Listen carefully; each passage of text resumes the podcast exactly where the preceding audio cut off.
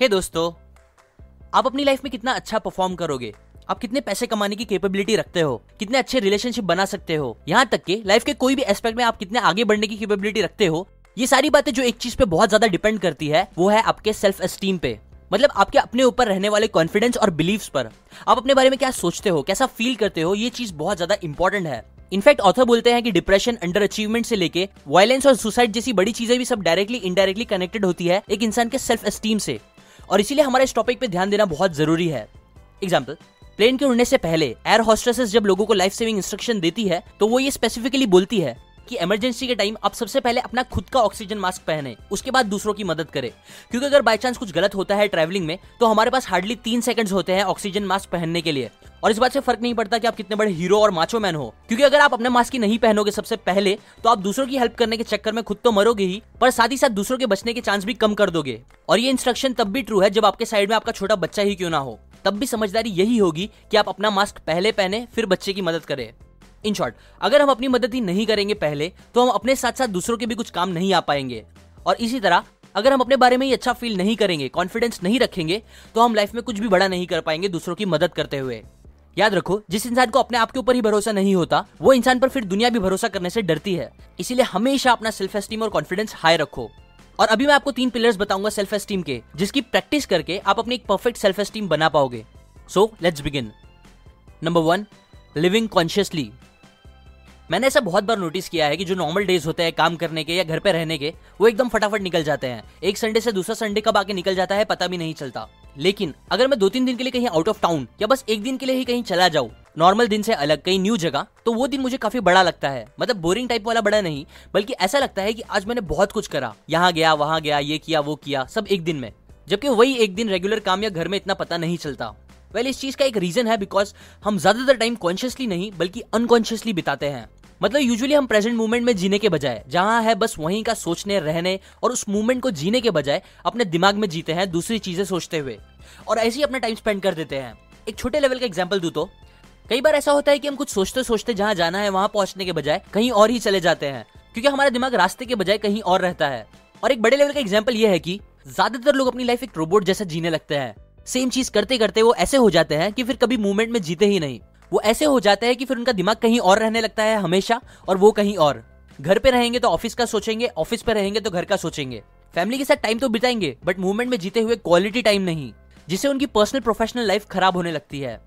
और यही प्रॉब्लम है, क्योंकि ज़्यादातर लोग आप देखोगे जो कॉन्शियसली लाइफ नहीं बिताते रोबोट जैसे जीते हैं या धुंधला टाइम स्पेंड करते हैं, वो लोग ही होते हैं जिनका सेल्फ एस्टीम यूजुअली कम होता है, और कॉन्फिडेंस भी। जबकि न्यू चीज़ें करने वाले लोग, या सबसे इंपॉर्टेंट मूवमेंट में जीने वाले लोग यूजुअली ऐसे होते हैं, जिनका सेल्फ एस्टीम और कॉन्फिडेंस हाई होता है, जो अच्छे रिलेशनशिप्स बना पाते हैं और पर्सनल प्रोफेशनल लाइफ दोनों में बेटर परफॉर्म करते हैं दूसरों से। लाइफ को एट फुलेस्ट पोटेंशियल जीते हुए। इसीलिए पहला पिलर और पहली प्रैक्टिस यही करो कि हमेशा लाइफ को कॉन्शियसली मतलब मूवमेंट में जीते हुए अपना टाइम बिताने की कोशिश करो। नंबर टू सेल्फ एक्सेप्टेंस मुझे याद है जब मैं एक टीनेजर था, तब मेरे फेस पे बहुत ज़्यादा पिंपल्स आ गए थे, जो मुझे बहुत बुरे लगते थे। इनफैक्ट इसकी वजह से मुझे इतना खराब फील होता था और शर्म आती थी कि मैं किसी से फेस टू फेस बात करना भी पसंद नहीं करता था। मैं नहीं चाहता था कि कोई भी मेरा ऐसा फेस देखे, क्योंकि कहीं ना कहीं मैं इस फैक्ट को एक्सेप्ट ही नहीं करना चाहता था, सबके समझाने के बाद भी कि ये एकदम नॉर्मल है और कुछ टाइम में नेचुरली चले भी जाएगा। बट मैं इस फैक्ट को डिनाई करता था अलग अलग चीज़ें खाता था स्टूपिड क्रीम्स लगाता था और बहुत कुछ करता था ताकि पिंपल्स चले जाए बट उससे कुछ फ़ायदा नहीं हुआ। बल्कि हुआ तो बस ये कि इस डिनाइल की वजह से, अपने आप की इस नेचुरल टेम्पररी प्रॉब्लम को एक्सेप्ट ना करने की वजह से, मेरा कॉन्फिडेंस और सेल्फ एस्टीम एकदम लो और बहुत कम हो गया। मैं सोशली ऑकवर्ड इंट्रोवर्ड और अंडर कॉन्फिडेंट टाइप का लड़का बन गया था, जिसने तब सच बहुत सी अपॉर्चुनिटीज़ मिस करी लाइफ की। इसीलिए, अभी मैं आपको ये सब बता रहा हूँ ताकि आप ऐसी स्टूपिड चीज़ मत करो। आप नेचुरली जैसे हो, वैसे अपने आप को एक्सेप्ट करना सीखो। क्योंकि याद रखो, सबसे ज़्यादा अट्रैक्टिव चीज़ जो मैक्सिमम लोगों को पसंद आती है, वो एक इंसान की हाइट कलर वेट नहीं होता, बल्कि वो होता है एक इंसान का कॉन्फिडेंस सो इसीलिए, आप जैसे हो, वैसे अपने आप को लाइफ में एक्सेप्ट करो और कॉन्फिडेंट रहो. अब एक इंपॉर्टेंट बात। देखो, मैं ये नहीं बोल रहा हूँ कि आप हर चीज़ को ऐसे ही बिना सोचे समझे एक्सेप्ट कर लो अपने आप की। नहीं, बल्कि मैं ये बोल रहा हूँ कि देखो, दो टाइप की सिचुएशन आपके सामने आएगी लाइफ में। पहली ऐसी सिचुएशन जिसके बारे में आप कुछ कर सकते हो एक्शंस लेके उस सिचुएशन को बदल सकते हो, और दूसरी ऐसी सिचुएशन जिसके बारे में आप कितना भी चाहो, आप कुछ नहीं कर सकते। एग्ज़ाम्पल अगर आप ओवरवेट हो तो इस चीज़ के बारे में आप एक्शन लेके मतलब एक्सरसाइज करके हेल्दी डाइट करके इस प्रॉब्लम को खत्म कर सकते हो।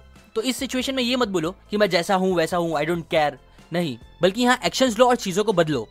लेकिन अगर सिचुएशन ऐसी है कि आपकी जेनेटिकली हाइट कम है और आप इस बारे में कुछ नहीं कर सकते तो इस बात को एक्सेप्ट करो कि हाँ ठीक है, मेरी हाइट कम है तो है। इस फैक्ट से अपसेट होने के बजाय मोटिवेट हो जाओ और दुनिया को बता दो कि हाइट से ज़्यादा जो चीज़ मैटर करती है, वो होती है एक इंसान की सोच और उसके एक्शन जो रियल में इंसान को बड़ा या छोटा बनाती है। नंबर थ्री सेल्फ असर्टिवनेस ज़्यादातर दो टाइप के लोग होते हैं दुनिया में, एक पैसिव टाइप के या फिर दूसरे एग्रेसिव टाइप के। एग्ज़ाम्पल समझो, अगर एक आदमी है जो बहुत टाइम से ट्रेन टिकट की लाइन में खड़ा है, अब एक लड़का उसके सामने आके लाइन में घुसने लगता है तो इस सिचुएशन में अगर वो आदमी पैसिव टाइप का होगा तो वो कुछ नहीं बोलेगा और बस अंदर ही अंदर गुस्सा होगा। जबकि अगर वो एग्रेसिव टाइप का होगा तो वो उस लड़के को चिल्लाएगा, शायद गाली देगा और फॉरन लाइन से निकाल देगा। ये परफेक्ट एग्ज़ाम्पल नहीं है बट समझो। पैसिव टाइप के लोग वो होते हैं, जो यूजुअली जल्दी किसी को नो नहीं बोल पाते। ऐसे लोग, जिन्हें अगर लेट भी हो रहा होता है तो भी वो दूसरों के काम करके देने लगते हैं, क्योंकि उन्हें मना करने नहीं जमता। ऐसे लोग जिन्हें अगर रेस्टोरेंट में जला हुआ खाना भी मिल जाए तो वो उसे बिना कुछ बोले चुपचाप खा लेते हैं और कंप्लेन या खाना वापस कराने में हिचकिचाते हैं। इन शॉर्ट आप बोल सकते हो पैसिव लोग वो होते हैं जो वो चीज़ें करते हैं हमेशा जो दूसरे चाहते हैं, जबकि एग्रेसिव लोग हमेशा वो करते हैं जो वो चाहते हैं। एग्रेसिव लोग वो होते हैं जो सीधा नहीं बोल देते हैं, सामने वाले का बिना रीजन सुने या उन्हें समझे और प्रॉपर खाना ना मिलने पर वो वेटर को चिल्लाते हैं, हंगामा करते हैं। तो अब क्वेश्चन ये आता है कि आपको कैसा होना चाहिए पैसिव या एग्रेसिव वेल well, आपको दोनों ही नहीं होना चाहिए। क्योंकि अगर आप पैसिव रहोगे तो लोग आपका बहुत फ़ायदा उठाएँगे। और आप कभी वो नहीं कर पाओगे जो आप चाहते हो। जबकि अगर आप एग्रेसिव रहोगे तो लोगों को आप रूड लगोगे और पसंद नहीं आओगे। इसीलिए आपके लिए बेस्ट है कि आप असर्टिव बनो। एग्ज़ाम्पल एक असर्टिव इंसान वो होता है जिसे अगर जला हुआ खाना मिले रेस्टोरेंट में तो वो चुपचाप खाने के बजाय या वेटर को चिल्लाने के बजाय उसे एक जेंटलमैन की तरह खाना चेंज करने बोलेगा और कराएगा भी अच्छे से बात करके। मतलब इन शॉर्ट असर्टिव एक ऐसा इंसान होता है जो वो करता है, जो वो चाहता है बट साथ ही साथ बिना रूड हुए। और आपको भी अपना सेल्फ एस्टीम और कॉन्फिडेंस बढ़ाने के लिए एक ऐसा ही समझदार और अपना हक लेने वाला असर्टिव इंसान बनना चाहिए। ये बातें मैंने आपको अपने दिमाग और the six pillar of self esteem इस अमेजिंग बुक से बताई है। इस वीडियो में मैंने बस तीन पिलर्स डिस्कस करे हैं।